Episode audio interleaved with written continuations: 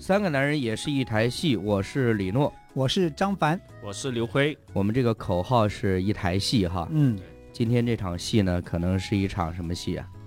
呃嗯，颓废啊，颓丧的戏不是，嗯，重点是发疯，啊，发 疯，嗯，嗯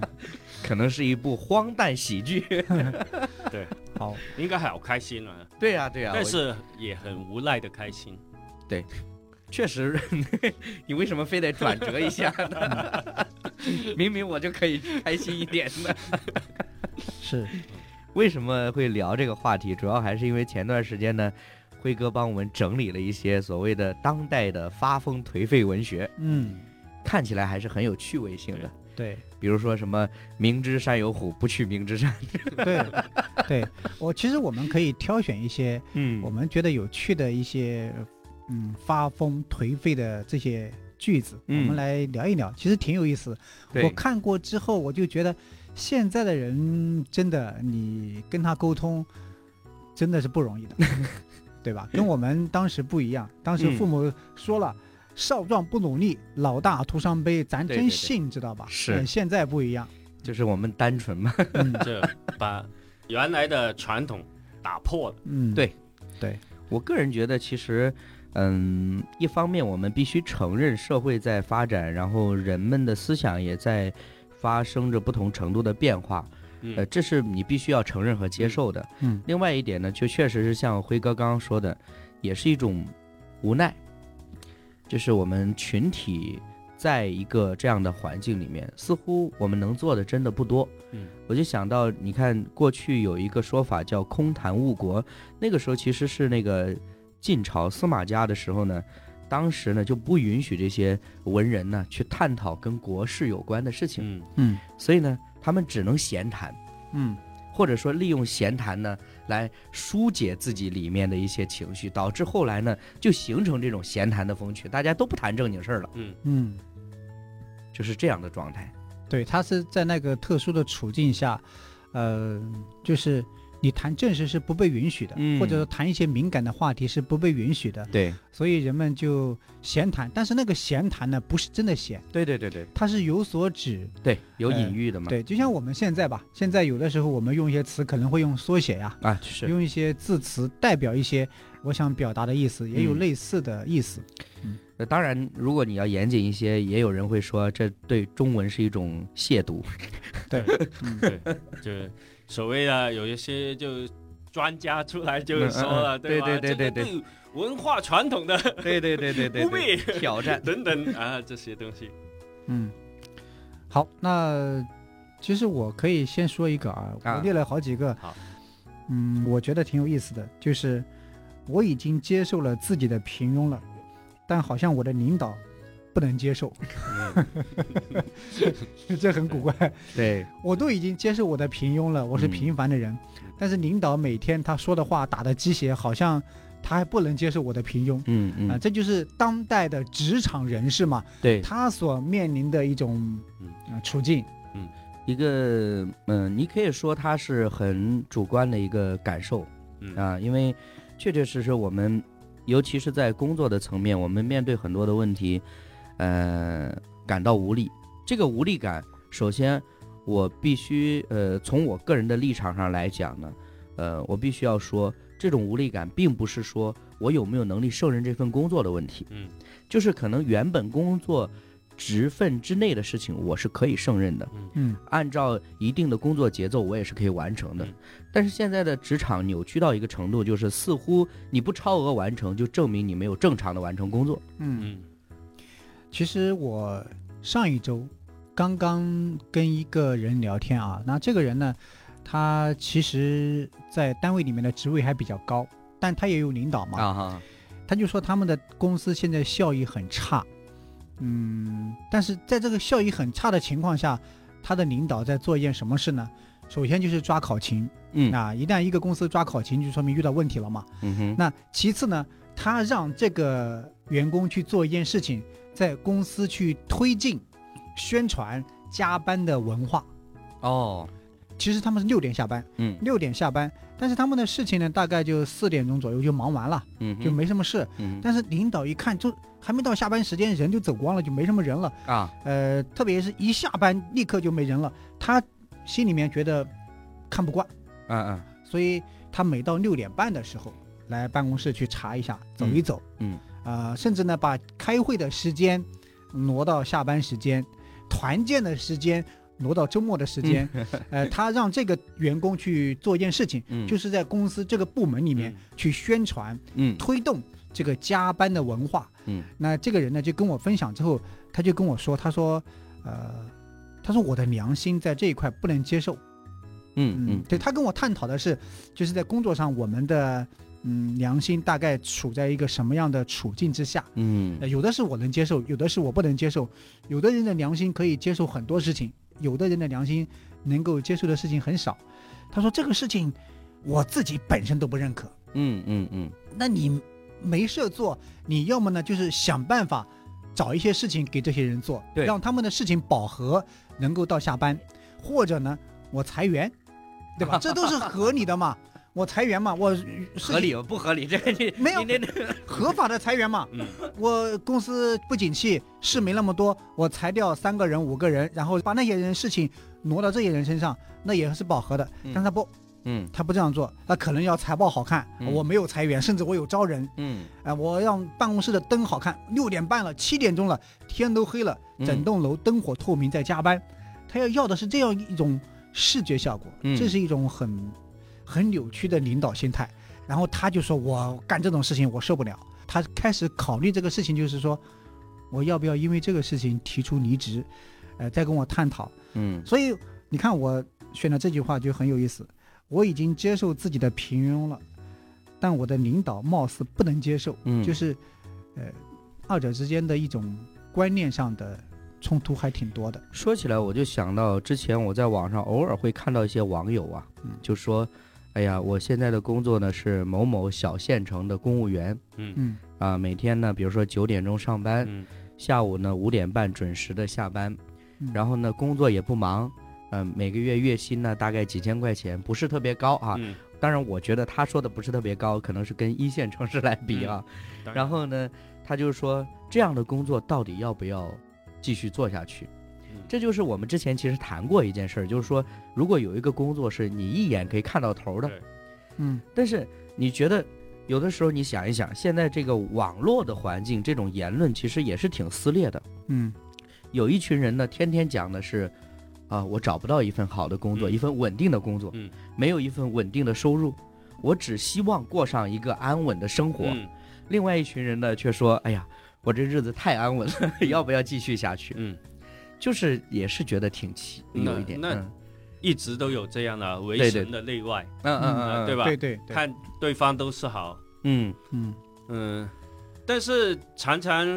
以前是这样嘛，嗯，这觉得我现在这样很平淡平凡，对对对对，想出去但是又不敢挪动嘛，嗯嗯对吧？嗯想进的进不了，但是现在刚才张凡说的那种，就是现在的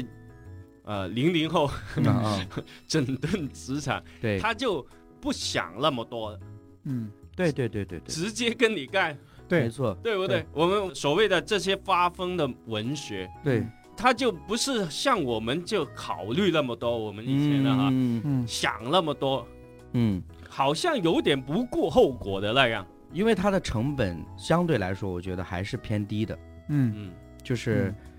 可能最坏的就是大家都一样，我的同龄人都在找工作呀，嗯最坏的结局就是我也在找工作嘛，我觉得给他们底气的嗯，应该是他的父母，家庭，嗯嗯，嗯因为你想想，我们以前没有“啃老”这个词出来，嗯，这很少，比较少，这少，这不是大部分，因为有这个词的时候，就显明了就是，呃，它的存在已经比较明显，对对对对，嗯是的，对吧？嗯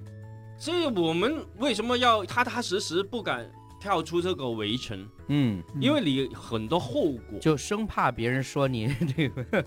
你会想到后面你的行动很多后果，嗯嗯不敢挑战这个传统，嗯但是零零后为什么能整顿职场？嗯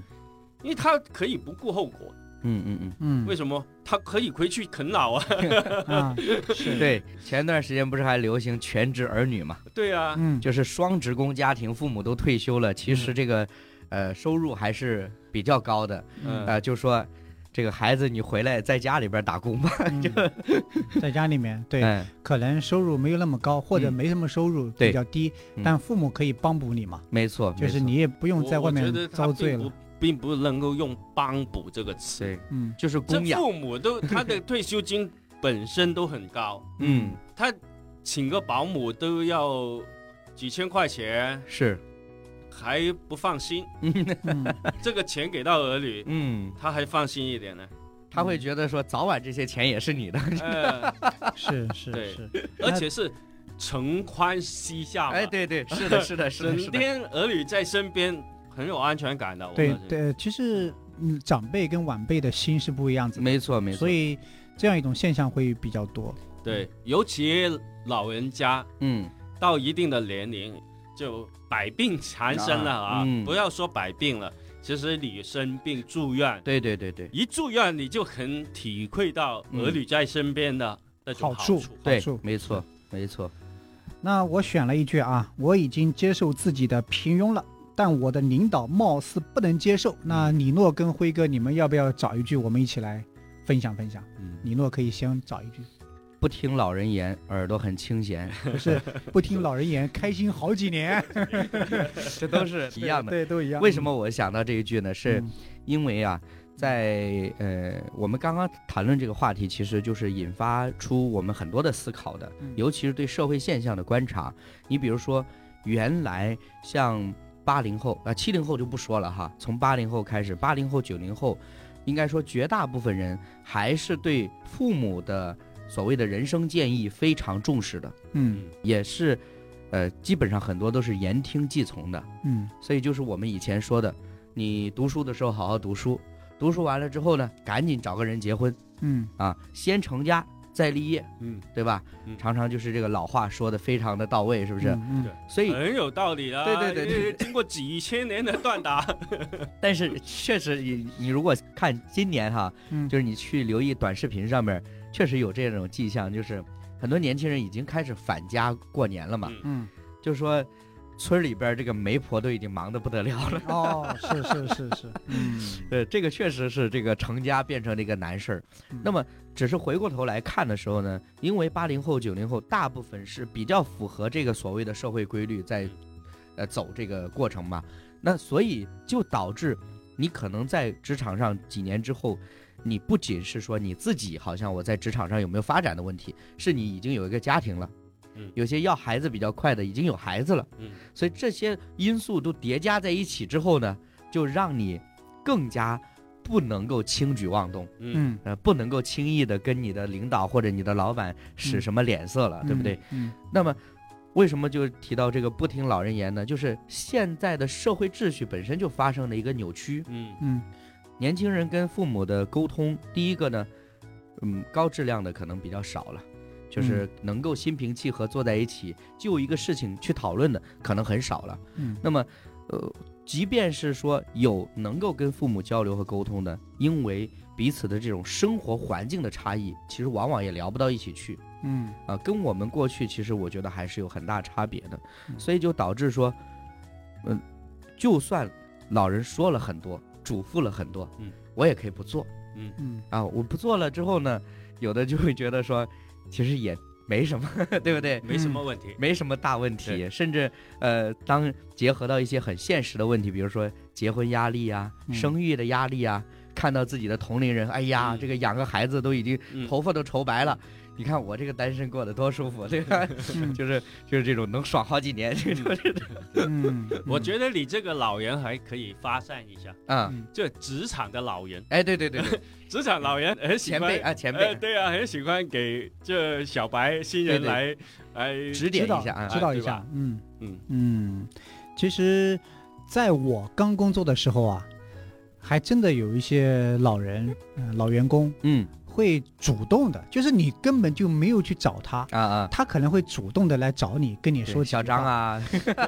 但是我跟你坦诚说呢，呃，呃，就是在我当时刚工作就业的那个环境下呢，这些老一辈的人呢，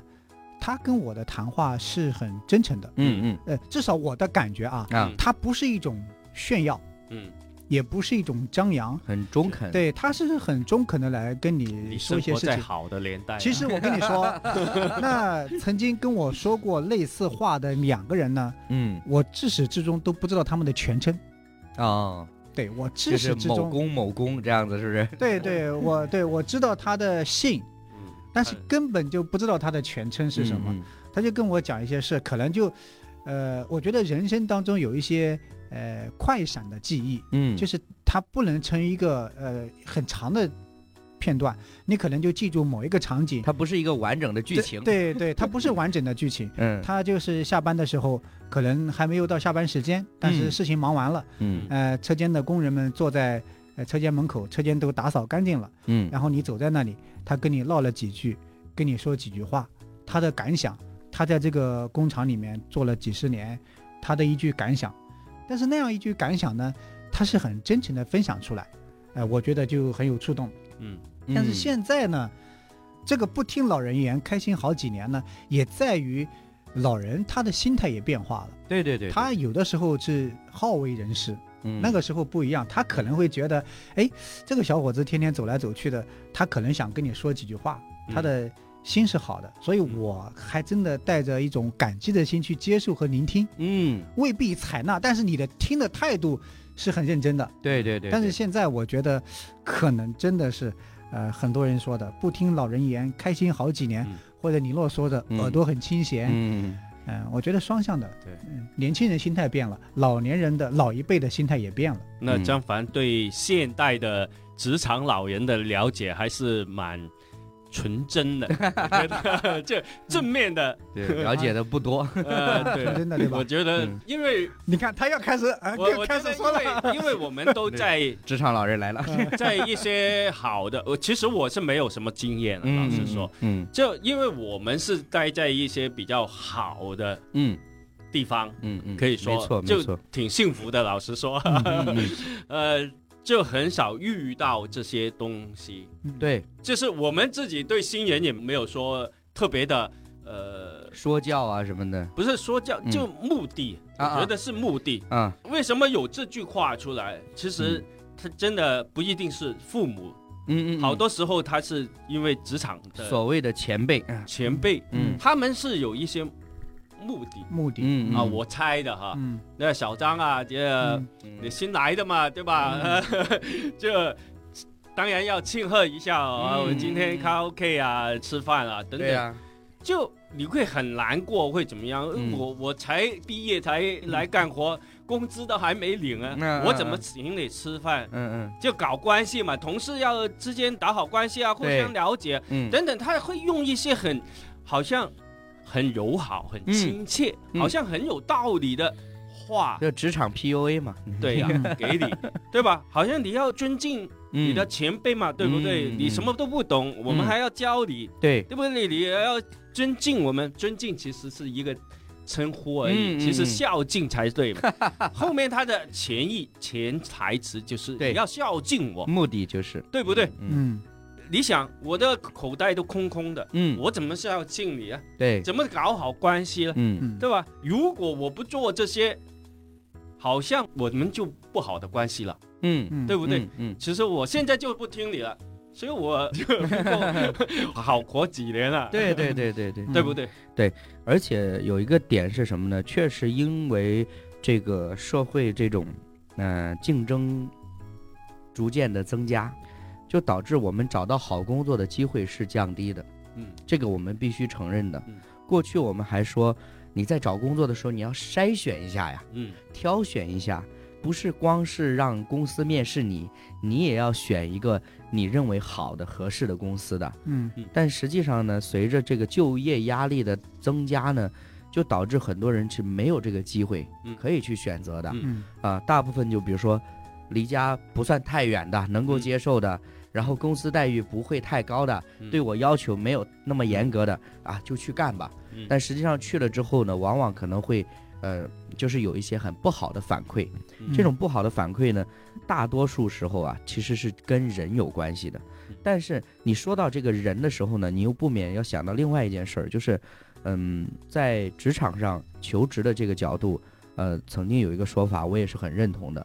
你不要挑公司，你要挑老板，嗯嗯你要看这个老板是什么样的气质，嗯，他是一个什么样子的处事的方式，嗯嗯这就代表什么呢？他手下的人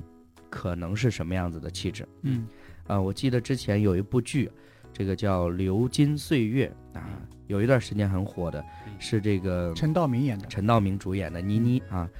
那其中呢，他这个公司里边有一个销售部的经理，嗯这个人呢叫杨科，哎呀，真的很有魄力。嗯就他说，我带人很简单，嗯嗯，我带大家赚钱，你也得想赚钱。嗯所以呢，他每次那个部门要搞团建，就是发钱。嗯嗯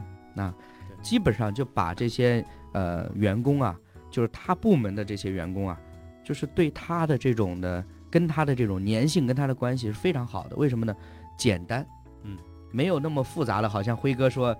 你新来的，你要孝敬一下我们。但是不你说的都很好，对但是这些公司一般都很 难进。对，所以我才说的就是这个意 思嘛，就是我也想进，但是很难进。我们选择的机会很少的。因为他需要人的时候已经招满了，没错，嗯没到错。你了解的时候，嗯其，实这个也没有问题。嗯，嗯，当年巴菲特也是这样选的，对吧？嗯这个公司他他也不选公司，也是选老选板，老板的对。对，就给他钱投资就好了。啊， 对对对， 所以你不一定要去干 活了，因为都没有这个职位给你了。对主主要我想说的意思是什么呢？就是因为我们可选择的优质的职位或者优质的公司很少，因为对求职者太多嘛，嗯就导致我们很多人的职场经历它不是一个健康的经历，就是我们可能花了大多数的时间是应付人跟人之间的关系，对，呃应付领导又给我 PUA 了、画饼了等等这些东西，我的职业技能没有得到锻炼，这姑且不去讲。我个人的情绪各方面也消耗了很多， 嗯这个反而是对于很多人，尤其是现在的年轻人来说，他最不能接受的事情。嗯我觉得刚刚呃说到，就是零零后呃这么干，嗯嗯他的底气啊。嗯另外还有一方面，嗯其实为什么你不听老人言呢？哈、嗯其实他还有另外一个底气就是能力。嗯嗯，对，我觉得他他们现在这零零后，他的能力都很强，嗯还有信心。嗯这我能够独立完成了这个工作，嗯我为什么要靠你呢？我对为什么要听你的呢？对不对？嗯，如果我在这里待不下去，没关系，再找个地我方。再嗯我去再应聘就好了。他对辉哥讲这个事情，就让我想起来，最近不是年底嘛，对吧？嗯嗯很多的企业公司去搞团建，要搞年会，嗯嗯，年会就是今年的年会的氛围就很很恶劣。因为过去好几年没搞嘛。对，它很恶劣到什么程度呢？就是比方说上午呢，嗯老板们、领导们要述职，就是要讲一些大道理，对对啊对愿景。嗯然后下午呢是年会表演，你要有节目，嗯节目要有创意，嗯而且你的成本要低，嗯你不能总是唱歌扭扭的，嗯你要有一些创意的节目。晚上呢再去喝酒啊吃饭。嗯有的人说这一整天下来真的真的累啊嗯啊！就是现在年会的氛围搞得也很很恶劣，很不嗯好。嗯那比方说，呃，那他可能就是像我们这样子啊，中年人没办法，我就 忍辱负 重。但是不一样喽，现在就是不听老人言了，嗯开心好几年我就不听、啊，嗯我有能力。呃，但是其实我后来去观察了一下啊，嗯为什么现在就是很多人发现哦，中国的或者这边的服务都非常好。它其实这个服务好，很多时候是我们在就业环境下，呃，被挤压的。对对对，就是我没有可折腾的空这间，是一种恶。性嗯竞争。对对对对，呃，我不行，我不然我没办法，我被迫的顺服。但像辉哥刚才说的，有能力，嗯我不行，我走了啊、嗯我有能力，所以我可以这样子有底气，嗯我有后路。嗯嗯，但是我也必须要讲哈，就是认为自己有能力，也真实有能力的，毕竟还是少数。嗯大多数我觉得反而是，那有时候我们会被时代所迷惑的。嗯我们之前讲过，比如说八零后、九零后有一批呢，因为过去呢我们都迷信中国的房地产，嗯对吧？嗯就认为这个是不会崩盘的，嗯它是一个很稳定的投资，以至于呢，呃我可能月薪是两三万，但是我同时供几套房子，嗯我就认为当我拿到这些房产的时候，呃，我今后的人生呢就衣食无忧了，嗯这大概是这样的一个心态。但事实上呢，其实这也是对个人能力的一种高估。嗯为什么呢？因为当大环境，比如说口罩的问题出现之后，很多人直接就是被优化嗯啊嗯，就失去了工作。嗯那你也可以说我有能力，但是公司不需要了。嗯但是你要知道，在那个时间仍然有公司需要某一些人才嗯啊、也有一些岗位的空缺，但是这个人可能就不是你。嗯所以就是这是一种时代的背景带给，比如说八零九零后的一种迷惑。嗯那零零后呢，会不会也有类似的迷惑？我觉得是有的。啊、嗯尤其是现在创业的门槛很低嗯啊、大家动不动说我做自媒体吧，嗯嗯比如说呃呃，现在播客，嗯，在国内来说，我仍然认定为它是一个小众的媒体。嗯但是有很多的年轻人，很多的新人开始做播客的时候，他一开始问的问题就是怎么变现。嗯嗯我作为一个做了三年多的一个老播客，折腾了这么长时间才一千多粉丝，对不对？啊，而且还没变现。对呀、那你觉得你失败而已嘞？对我觉得我失 败，但是我的意思就是什么呢？就尤其是在这个环境底下，并不是说好像变现很容易啊。我或者我说是我觉得不一样。嗯，我们做播客的目的不一呃样，我们做播客的目的不一样，但对是啊，也有想变现的，仍然没有变现的，呃那这是我那聊。失败，就是那失败。对对对我对所以对，我们不算失 败嘛。我我觉得很成 功了，行行行就行就做那么多集。这个那个辉哥真的是能够自我安 慰。辉哥，你对有啊想选择的吗？嗯，嗯，就是这么多的发疯的颓文废学的文学，你选哪一个短剧里面， 你有没有一个想选择跟我们分享的？，呃，有肯定有了啊。嗯，呃，但是我刚刚想， 哎，他还要回应我呢好啊，对好啊，好就不说了，说呀，不然显得好像欺负你一样。我就忘了嘛。 好，我选的这一句是：是金子总会发光，哎，但是我是老铁。其实它跟另外一句有点类似，也是我想分享的嗯。这两句类似啊。哪一句？另外一句说，机会是留给有准备的人，嗯，嗯，没有机会别瞎准备。你会发现这两句有点类似，嗯是金子总会发光，但我是老铁呀、嗯哎机会，呃，是留给有准备的人，但我没机会呀、啊嗯我觉得这两句有点类似。嗯嗯嗯，你说一下嘛。哎，你说嘛，我想 听你选择的嘛。哎，那你插什么话？我我呃我应我应和一下辉哥嘛。我觉得呃，其实这个怎么说呢？就是我觉得是比较清醒对自己的认识，嗯，嗯但是很颓废了，真的。对对真对的对很对颓对，废了是的，是的。 呃，这个嗯但是我们知道，金子肯定比老铁要贵的多了、啊呃没错。，没嗯错。呃，它贵的不是一点点，嗯嗯呃，其实跟我们现实是一样的，嗯这优秀的都是只是很少很少一部分，嗯哼，机会呢，永远都留给这些很少很少的一部分人。嗯嗯嗯，那会不会是我呢？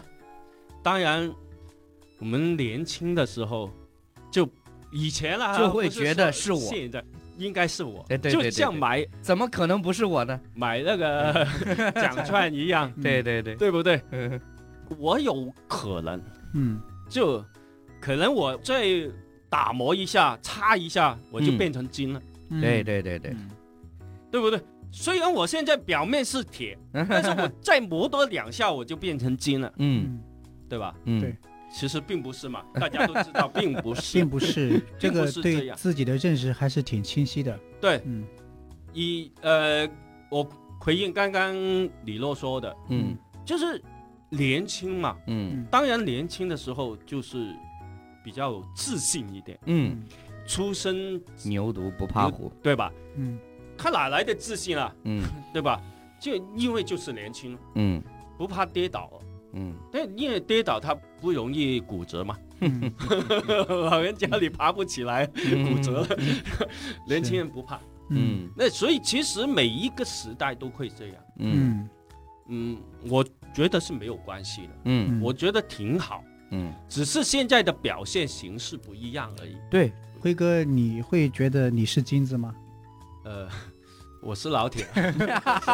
李诺，哎，你啊但觉是得啊我原来是一大块铁，呃 就没有磨到现在像金子那么金贵，哦，但是还是铁。嗯啊，变成了稀有铁，李诺，你觉得 就你是金就子吗？嗯小了，本来是大铁，我觉得其实这个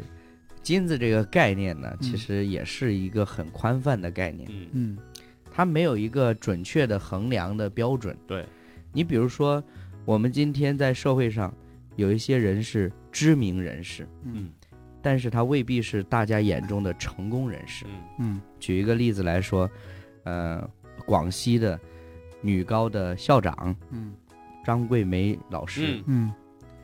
有多少人尊敬她呢？很多，嗯我们提起来都觉得很尊敬，但有多少人想成为她呢？嗯很少，嗯因为代价很大。嗯，但是某某个网红，我们都知道，嗯，可能大家提起来之后就觉得，哎呀，跳梁小丑，嗯，嗤之以鼻，对不对？对对，但是你内心呢，其实很想成为他。嗯一场就对一呀个小目标，对呀两个小目标，其实这个社会往往就是这样子的。嗯，我们怎么看待自己是不是金子，是不是老铁呢？其实完全是取决于自己的内心。呃，是我其实认同李诺的回应。嗯嗯，其实我坦诚说，我认为二位啊，辉哥和李诺是金子，但这个呢，跟他这个句子里面这个发疯的文学里面要表达的意思是不太一样，主流上的是不对同的，主流上不同对，，嗯所以我们个人可能在我们的生活当中，它是金子，就是嗯我们有它的价值等等。嗯但是这句话的时候呢，说的时候呢，它看起来是很颓丧，对吧？嗯嗯但我是老铁啊，嗯我不是金子。嗯呃，我正在读的还没有读完的一本书叫《县中的教育》，这个县是县城的啊，县，县城的县，嗯他是讲，他这是一个教授，他走访调研，他更像是自己的一个学术论文一样，嗯，走访调田研，野调查，对，嗯走访中国好多个省市的县城、嗯乡村，嗯，呃，做一些那里的孩子的教育情况、嗯受教育情况、父母情况以及学校和老师情况。嗯、很枯燥的一本书，嗯也很厚，但是读的时候里面有一些片段呢就很触动我，就是，呃，他开篇他会说，来到一些富士康呀，来到一些大的大厂里面去打工的人，就是基层的人，嗯很年轻，嗯十七八，啊，十九左右的年轻人嗯在里面拧螺丝打工。你问这群孩子的梦想是什么呢？他就说赚两年钱回老家嗯那个县城里面的孩子呢，他就说，刚读小学一年级和二年级的时候啊，嗯，他们被贴上一个标签叫基础薄弱，人们就说，那这个一年级、二年级不正是打基础的时候吗？对对对，所以你如果无限的往上追溯的话，那就是父母和家庭了。嗯在那样一群孩子当中呢，他描述了一个场景，这个场景我不知道你们有没有去了解这个数据啊，就是，呃，九年义务教育。嗯九年义务教育之后呢，孩子大概在十四岁左右，嗯嗯，十五岁左右，他们就要面临中考，就考高中嘛。啊哈，但是高中不是义务教育哦，嗯你很有可能考不上高中，没有高中读嗯怎么办呢？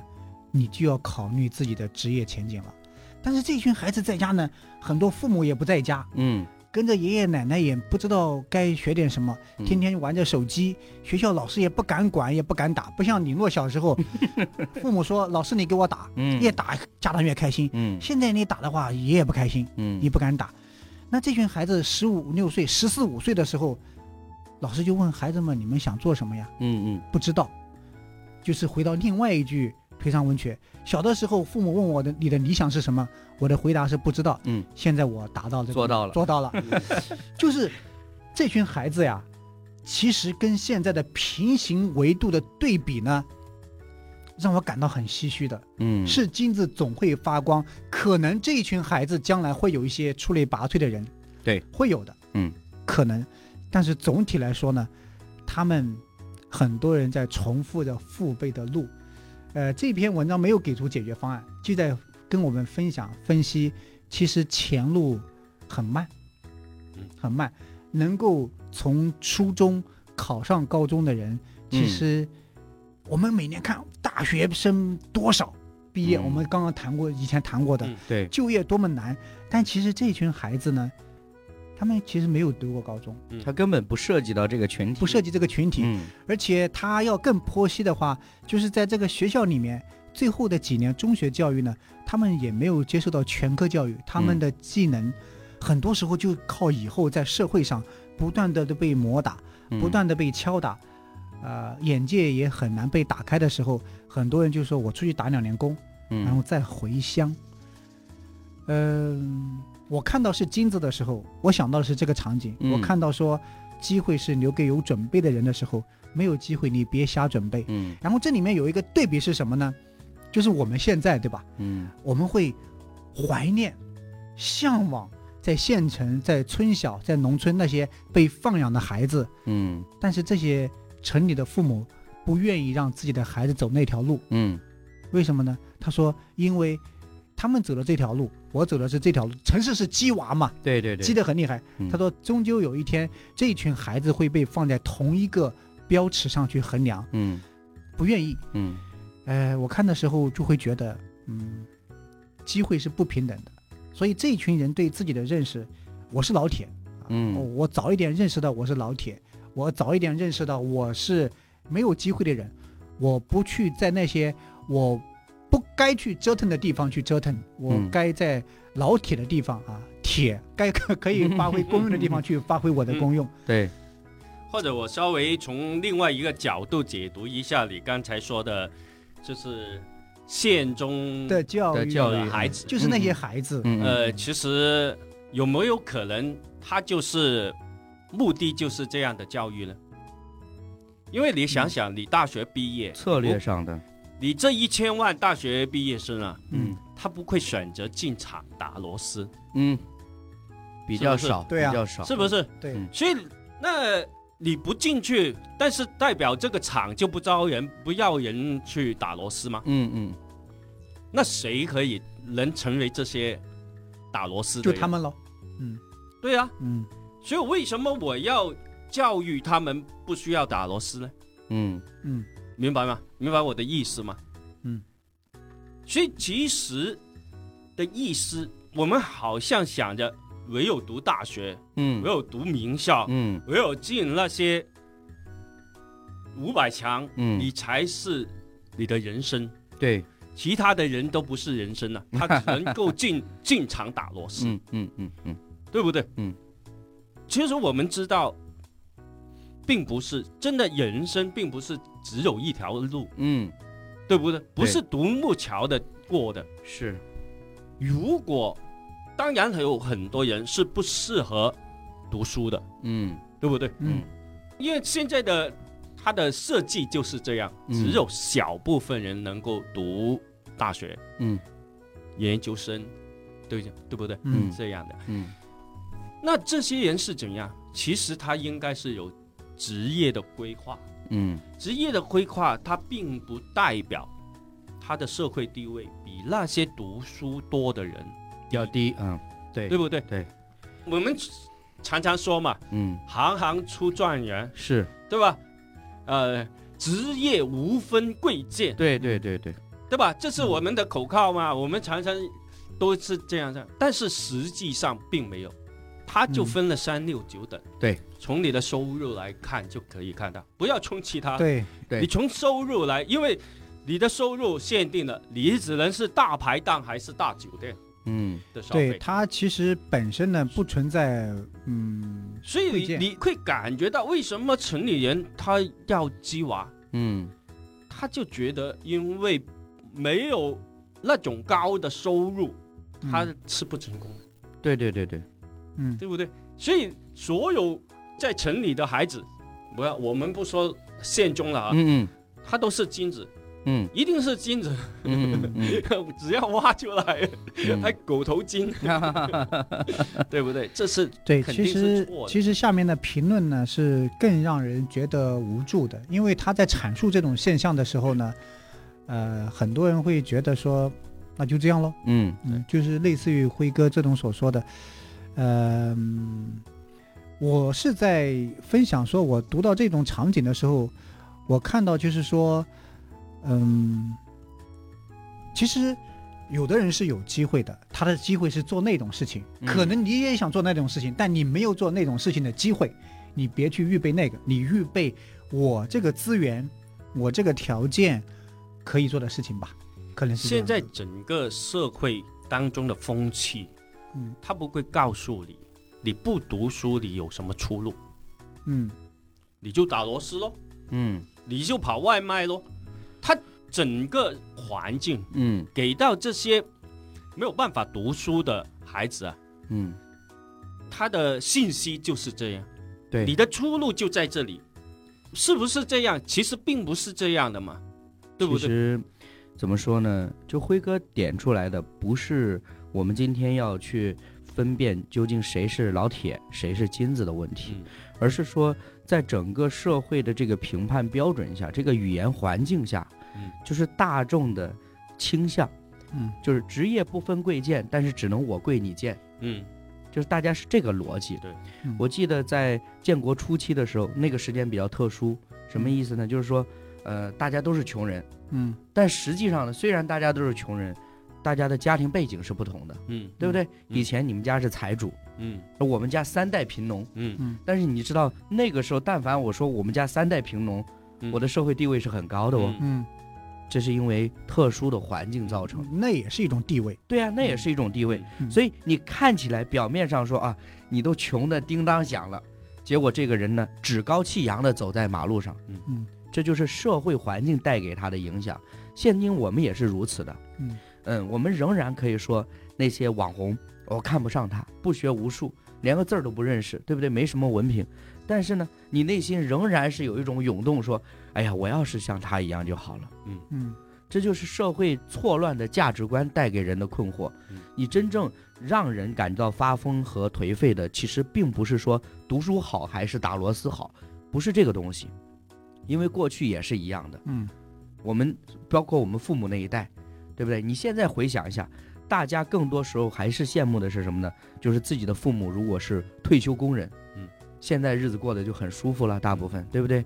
那那个时候呢，也是认为啊，我们是建设国家的，我们是来推推动生产的。但现在不一样了，大家都是各为自己了，嗯不再是说我们有一个所谓的集体的目标了。那既然是各为自己，我为自己多争取一点，有什么不好的呢？嗯但是呢，社会环境不允许你，对不对？他就是就像辉哥刚刚说的，没有人会告诉你，除了读书以外，还有其他的出路，嗯或者说，即便有那些出路，他不会告诉你那是一种出路，嗯那是一种无奈的下下之选。嗯，就好像前段时间网上又开始出现什么呢？年轻人干什么都行，不要去送外卖，不要去跑网约车，嗯，这些对你的生命是一个极大的消耗。嗯那干什么呢？对呀、又没说，对哎呀、干什么 都行，但是干什么呢？对呀、他就说，哪怕你去跑销售，也也有人说具体的，嗯，但是嗯也不是所有的，因为我印象很深刻的，我自己曾经在类似于这些考绩效的、考业绩的这样子的公司工作待过，真的到后来是变成你自己要掏钱的哦，嗯，因为公司的资源就那么多，对，你还得花钱买资源，嗯花钱去争取客户，嗯。做保险的就更不要说 了，对不对？之前做直销产品的这些对失败的案例，难道还不够吗？嗯啊，为了自己弄一辆粉车，花几十万，嗯，花十几万，我把货买进来，先成为他的客户。。对，先成为他的客户 对所以其实这个逻辑已经被这个世界搞混乱了，嗯所以大家没有能力去判断了，嗯，最终就是我发疯了，我也不管了。嗯不是没有认识，嗯而是整个设计，对对对，整个社会的设计，它就是这他样。的逻辑，对他其实呃，我在看的时候，我看到的类似于辉哥所说的，嗯就是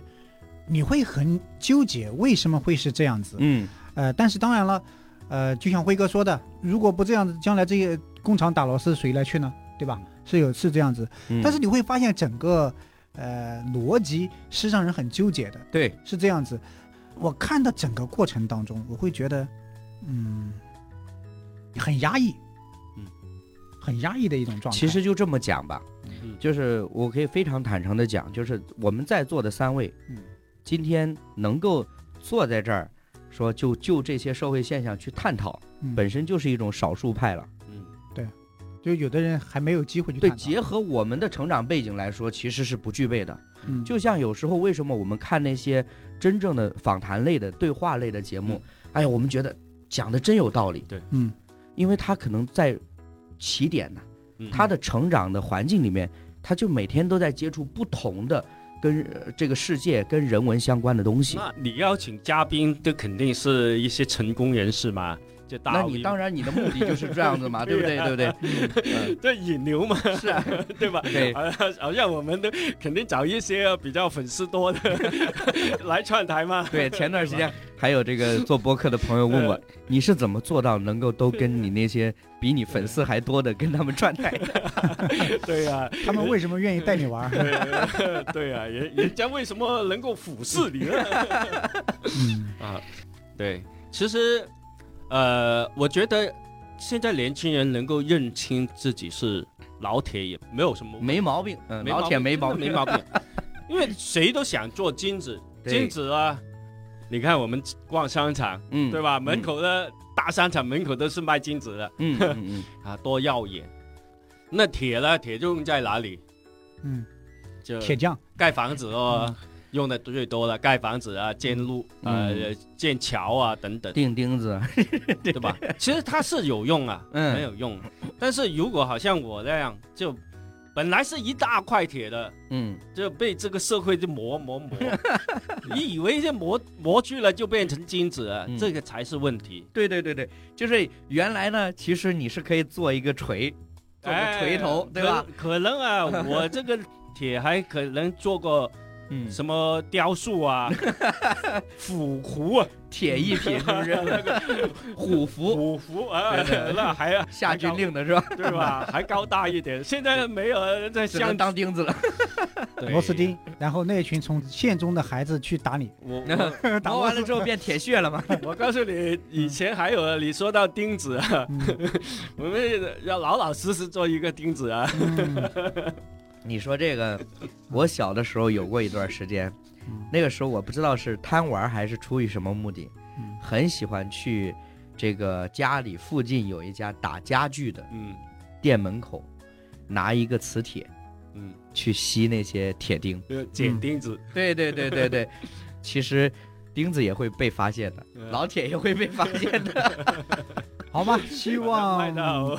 卖到废说品 废品站，站对两毛对，对对，我觉得这个话其实看似颓丧，嗯，其实是清醒，嗯， 对，对吧？呃，是金子总会发光的，但我是老铁。嗯，那这样的一种认识呢，其实失去了或者说没有了曾经的拧巴。嗯曾经我们会鼓舞人呐、嗯，呃，书山有路勤勤为为径，嗯学海无涯回头是岸。呃， 苦作舟。呃，现在是学海无涯，回头是岸，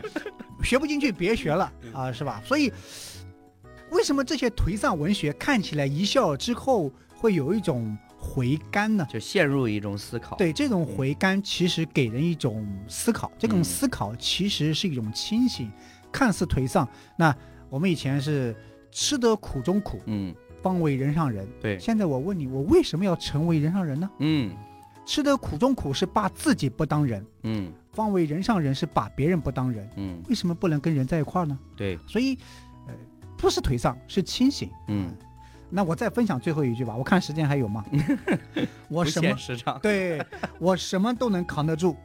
除非诱惑。啊啊，哎，其实说的很有道理嘛。对对对，我们对特别是现在又是新旧年交替的时候，嗯又开始励志了啊！ 快把二零二二年的计划拿出 来，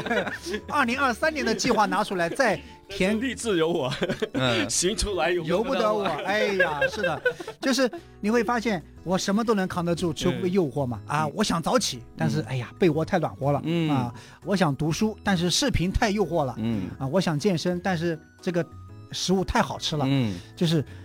什么都能扛得住，呃除非诱惑。但是诱惑在这个世界无处不在。对，哎、我们在这个世界常常励志，常常就是想做一些事情，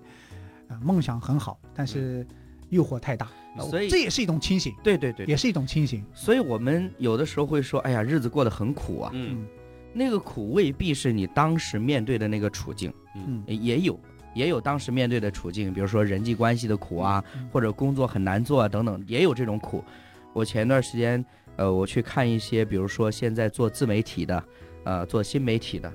哇，那个晚上两三点，呃，还在工作，那真的都是家常便饭的，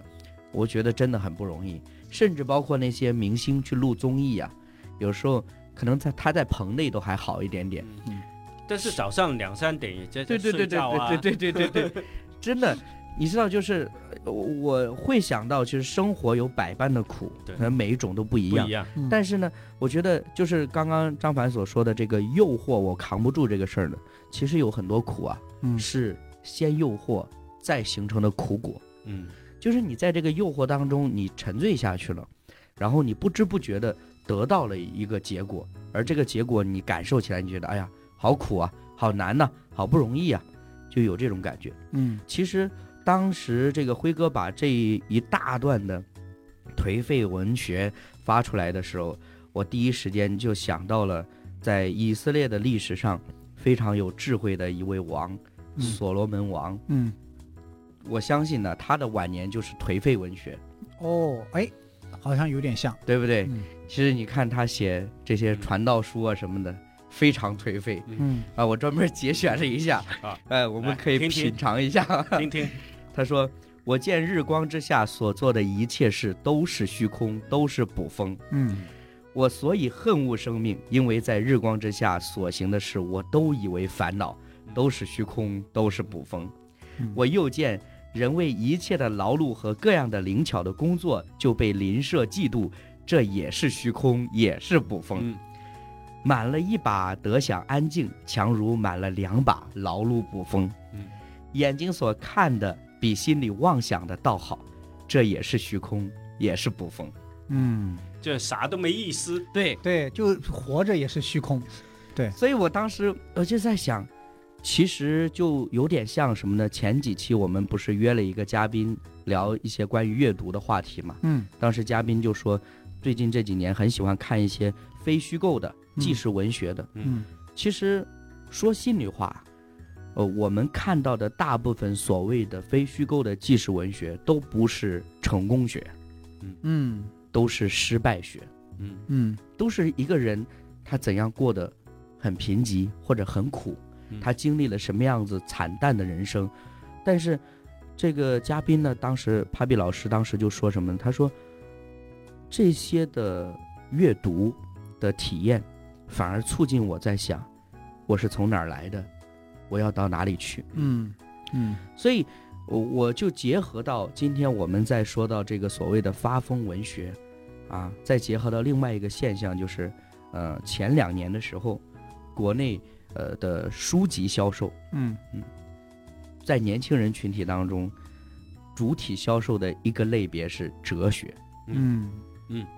啊，年轻人开始关注，他其实未必是哲学专业的嗯啊，但是会买一些跟哲学相关的书，对他开始去探讨一些人生，就是不想这样子去虚度光阴，嗯，去虚度自己的人生。对总想去找一些有价值的事情，嗯但是这些有价值的事情呢，是基于你这个人的价值对对和对意对义在哪里。嗯，但是我们能想到的呢，就去读哲学书喽。对，对，哲学其实怎么样说，好听就是一门学问哎是啊，就是高大上一点，是的，是的，是，其实呢是虚无缥缈的东西，没错，对吧？形跟而其实形你而上学嘛，对就是，呃，我上次也说过了啊，嗯嗯嗯这个哲学教授就说的，嗯嗯其实他就是小部分人去研究的，对对，并不对是，大部分人去研究的。对，就如果大部分人研究呢，嗯就跟去买了彩票去庙里面拜一样，刮奖一样，对嗯嗯呃嗯，其实它是一样的。对，所以，我们今天聊了发疯文学之后，或者说这个颓丧的文学之后，我们会不会好转一些？其实有时候发疯一下挺好的，嗯嗯，呃，我觉得好像这个呃所谓的发疯文学，嗯，其实它是就是现代的年轻人一个现状嘛，对嗯，比较清醒的对认对识。对对对，你想想，我们一直的教育是怎么样？嗯你要好好读书，嗯你要成为国家的栋梁，嗯，你要为这个社会有贡你献，要成为家族的骄傲，嗯，村儿里对不的对骄傲，对不对？但是当我们成长起来的时候，慢慢我们好像就认识到，我哪有那么高大 上，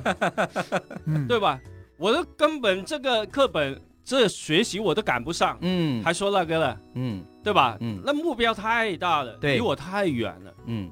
现在的人是怎么样？很早很早就认识的清楚。对，其实你不觉得这些，虽然好像是颓废的，不是？你看这一句前面呢，嗯，它都是传统的，对对对对，很优秀的嗯文学，嗯，很优秀的道理， 鸡 汤，好喝的鸡汤，嗯对吧？嗯那他能够把后面一个接上来，嗯其实都是人才，我觉嗯，得对对对，是人才，能编得出来都是人才，没错嗯没错，对不对？嗯他对这个社会现今的体会啊，可以说的有一定的认识嗯或者较深的，不是轻易的来把它写出来的。我想是这样，应该这么说吧，嗯，我们尤其是现代社会，呃，大家都很警戒一件事儿，就不要歌颂苦难。啊嗯我个人也认同这对点这个观点，但是呢，其实有一个核心的点在哪里呢？是究竟什么苦才是值得的？当有人告诉你要吃得苦中苦的时候呢，虽然他告诉你方为人上人，但是他首先要达到的目的是让你吃得苦中苦。嗯那么也就是说，这里面有他加给你的苦，对，不是这个社会本身的苦。我之前就想过一件事儿，就其实所谓的生活的苦究竟是什么呢？我们回想一下自己小的时候，可能学走路记不得了，但学骑自行车大概都能记得的，一定是蹬两下就摔一下，可能这儿摔一块儿，那儿摔一块儿，这儿破皮了，那儿青了，但是这个过程，某种程度上，我觉得认为在当时那个时候你是享受的，你是能够投入其中的，因为你的目标是最终我能够骑自行车，嗯我学会这个技能。所以，如果它是成长过程当中伴随的一些，你叫它苦也好，还是叫它是一种经历也好，我觉得它就是值得的。我留意到你刚才嗯话语中嗯有个词，嗯，就是享受。对，其实吃得苦中苦，方为人上人。我的理解啊，嗯嗯它就是你好好读书嘛，嗯啊哈，读书是苦的，对对对对对吧对对然后呢，别人也苦，你也苦，但是你更能吃苦。对对以对，后呢，你就是人上人了，你就做官，可嗯以管人了，对，是吧？是的，大白话就这样说嘛。是嗯的，为什么他的潜意识里面告诉你，读是苦的书是苦的，啊，对对吧？你刚刚会学骑自行车，嗯嗯会受到伤害、嗯痛，嗯，很明显的。对对但对是，你会享受这个过程。嗯，为什么我们读书，你不灌输我是享受的一种呢？嗯，而是告诉我你是吃苦的，而且比人家要吃的更苦。刻苦，嗯嗯我们从来没有给我们灌输一个嗯，读书它就是享受对，嗯这个概念。对嗯是但我自己是这样，从小我就受到这样 的教育，所以我觉得读书太苦了，嗯我就不读。嗯对吧？我我好好早就躺平了，我就， 但是我不会写，我不会像人家这样总结嘛，因为没 读书，啊对不对？嗯，别人会如总果结我知道哇，读书像蜜一样甜，嗯，我为什么不吃？对？我比你吃的更多了，对对不对？对对对对，是，其实我今天看到这些呃颓丧的文具呢，我自己反而觉得我嗯最大的感受就是，无论怎样你要保持清醒，对，就是清醒的知道自己，即便你说的是颓丧的文学，嗯你也要知道你在说什么。嗯当别人告诉你你要努力哦，是金子总会发光的，鼓励你的时候，嗯嗯嗯你说哎呀我是老铁，嗯但是无所谓，就是你自己知道你说的是什么。嗯，你自己知道你的处境是什么，对你自己知道你，嗯，想要做什么，嗯，就是你自己一定要清楚，而不是随意的。就是我最对担心的就是我随意的复制别人一句话，嗯嗯嗯，然后对发表一下而已。我想补充一下了，就是好像刚才李洛说的，哎，你学骑自行车，嗯，那你的目的是什么？对就玩嘛，对，对吧？好玩嘛。对那你不是要超过所有的踩自行车的人嘛，对不对？他没有这样的口号啊，你比别人快得多，这样吧，对不对？那我们都知道，嗯都超过所有骑自行车的人，嗯那就是很危险，嗯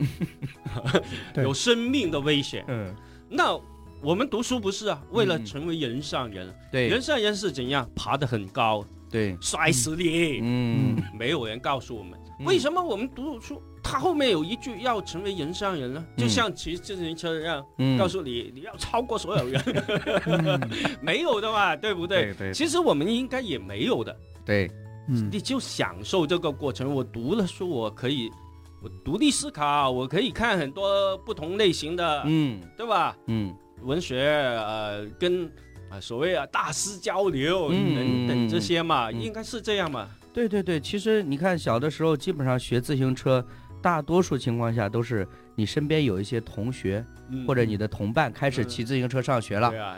所以你就觉得我也要骑自行车，对啊跟他们一起上下对学。啊。我想起我初中的时候，跟同学一人踩个自行车在大马路上嗯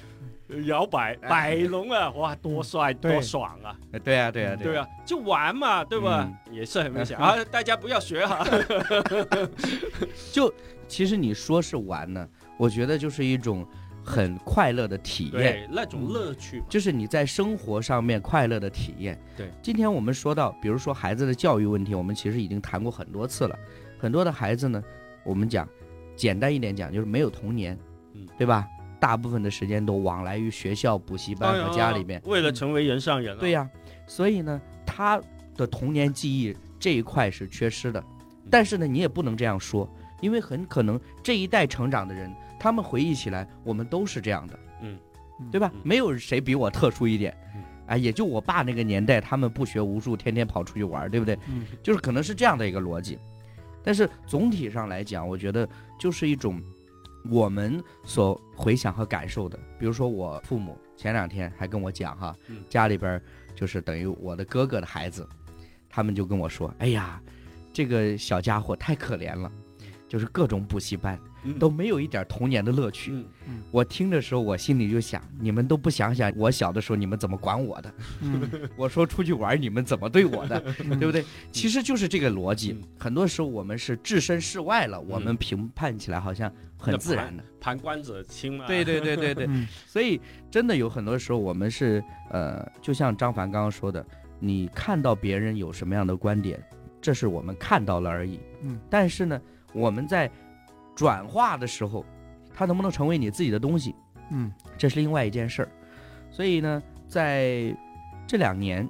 国内有很多啊，我觉得可能叫平民文学哈。嗯，比如说我在北京送快递，嗯哎呀，炒得很火热。还有呢，比如说叫赶时间的人，新的一天，这都是属于外卖师傅、外卖员写的诗。嗯我看到这些的时候呢，我有一种感受是什么呢？就是我们之前提到的，就是关于你生活的体验和记嗯录的问题。现在大多数的人仍然还是处在一个什么呢？就是我过日子过了就过了嗯啊，我也抱怨了，嗯啊，我也可能享受了，我也颓废了，我也痛苦了，但是过了就过了。嗯前段时间有一个朋友呢，在网上就说：“哎呀，我翻看我的朋友圈，因为他就是说他大概可能是从，比如说一五年、一六年开始在朋友圈里发一些生活日常啊，，嗯嗯自己的一些想法。”然后我就回应他，我说：“我最早的朋友圈是二零一一年。嗯”然后他说：“真羡慕你，可以记录这么长时间。嗯”其实从他这个逻辑里，我觉得也是这么回事儿。嗯嗯不是说，因为可能你发的过程当中你没有往这方面想，但真的如果你翻一翻过去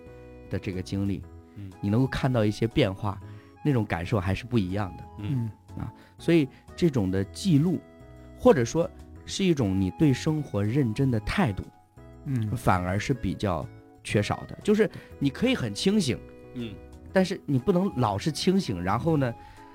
对吧？生活还是过得糊涂嗯嗯啊。意识上清醒，其实也就那样了。说就说清醒了，其实就为了过得更好，对对对对对对，不是为了对嗯更苦嘛， 更土更苦。